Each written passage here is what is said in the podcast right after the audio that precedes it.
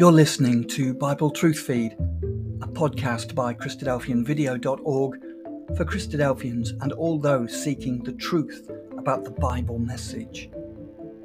Join us now as we present our latest episode.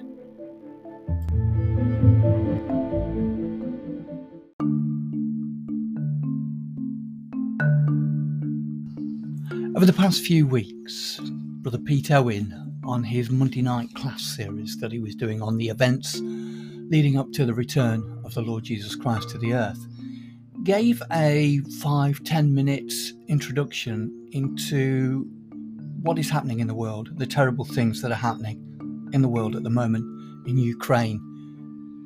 And what he tried to do is put in perspective what we see in the news with what we read in the Bible to see if there's any correlation. And this episode is the latest that was given uh, on Monday this week. And um, yeah, I think you'll find it helps put things into perspective for you if you're struggling to come to terms and to understand what's going on in the world at the moment in relation to the things that will shortly come to pass. Just let's begin by uh, doing a quick recap of some of the things you might have seen in the news this week. This was from yesterday Ukraine war. Western agents seek to get inside Putin's head. And what the uh, the correspondent wrote was that Western spies, through sources they would not discuss, knew that the plans that, that may be inside Russia's leadership create a real challenge for them. They say understanding what Russia's leader will do next is not easy. The challenge of understanding the Kremlin's moves is that Putin is the single decision maker in Moscow. So, why is that important, uh, Beck and Little? Why is that significant that Putin is this single decision maker? Because um, Gog is a prince of Russia, it's a, the person rather than just the message. Yeah, so I don't know if you heard that, but Beck gave us the perfect answer because it, in Ezekiel 38, the focus is given to us of Gog, who is the person who's the prince of Rosh. So that's why it's so significant who the individual is. And therefore, we shouldn't be surprised to see that it, the world's focus is on Putin rather than the Russian people, as it were. They say it's extremely hard in a system as well protected as Russia to have good intelligence on what's happening inside the head of the leader especially when so many of his own people do not know what is going on. So this at the moment is the king of the north. This is the person, this is Gog, isn't it? Of the land of Magog, the prince of Rosh, the prince of the Rus. Okay. We've also seen this week Putin's invasion of Ukraine is not just a war of politics, it's a holy war.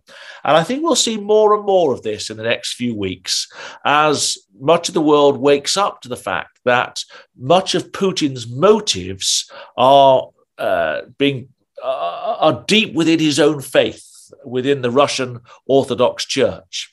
And uh, he believes that, that it, it, religiously it's important to bring these people together, which is just of interest to us, isn't it? Uh, in addition, Patriarch Kirill of the Russian Orthodox Church and Pope Francis discussed the war in Ukraine on Wednesday, just gone. So that's of real interest, isn't it? Because again, what you've got there is the Russian Orthodox Church, that, that's the eastern leg. Think of Daniel chapter 2 and that image. And the Pope is the western leg of that image. And we need them to talk for the legs to stand up. So we're seeing this this um, discussion between East and West. We've also seen, haven't we, tragically, the refugees pouring out of Eastern Europe and particularly out of the Ukraine. How many refugees have fled Ukraine? Where are they going? They asked this week. More than 3 million people have now fled Ukraine because of the Russian invasion, according to the United Nations. And they add to millions more refugees across the world. We're seeing, aren't we, a world in terrible trouble. And that's what we're going to look at this evening. It reflects as we think about the millennium and every blessing that we'll see brought into the world through the rulership of the Lord Jesus Christ. That's what the world needs. This world that is full of millions of homeless people without security, without food and shelter and the basic necessities of life. They desperately, desperately need sound and just and righteous rulership. And perhaps it also just helps us think that actually we too ought to be refugees. Come with me to Hebrews chapter 6.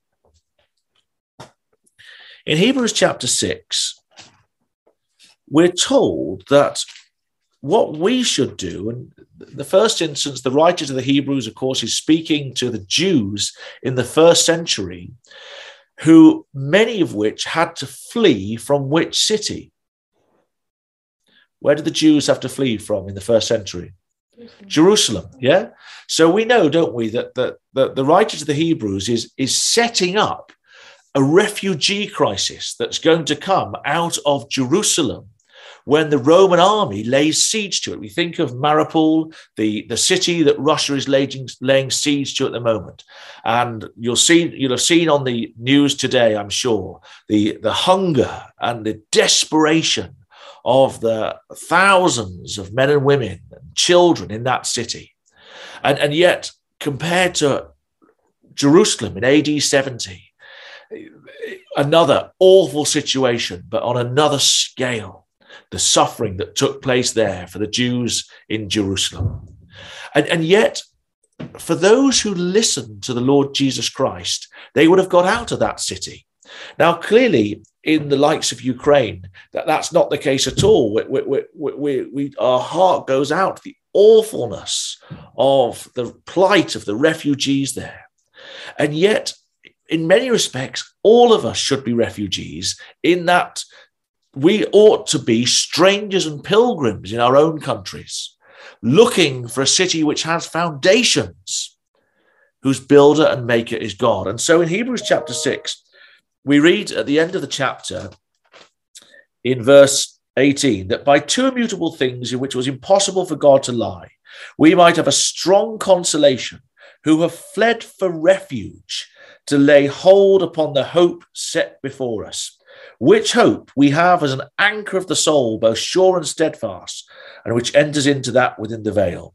And the Lord Jesus Christ has gone first, it goes on to say. So we ought to look at the plight of these refugees and ought to be trying to reach out to offer the hope that we have, which is the anchor to our souls. That whatever troubles come to the world, which will come, in the time we're given before the Lord Jesus returns, we'll see things get worse and worse and worse until we're called away. Don't forget that wherever you live in the world, you're listening to these classes, we, even if we're refugees, have a hope which is an anchor to our souls, both sure and steadfast. And so let's all of us agree that we are not going to allow ourselves to get caught up in the system of Babylon, in the thinking of the age, but rather we're prepared to leave it all behind, like these refugees are doing at the moment, to hold fast to the anchor of the Lord Jesus Christ, the hope of the gospel, because there are far more exceeding and great and precious promises given to us.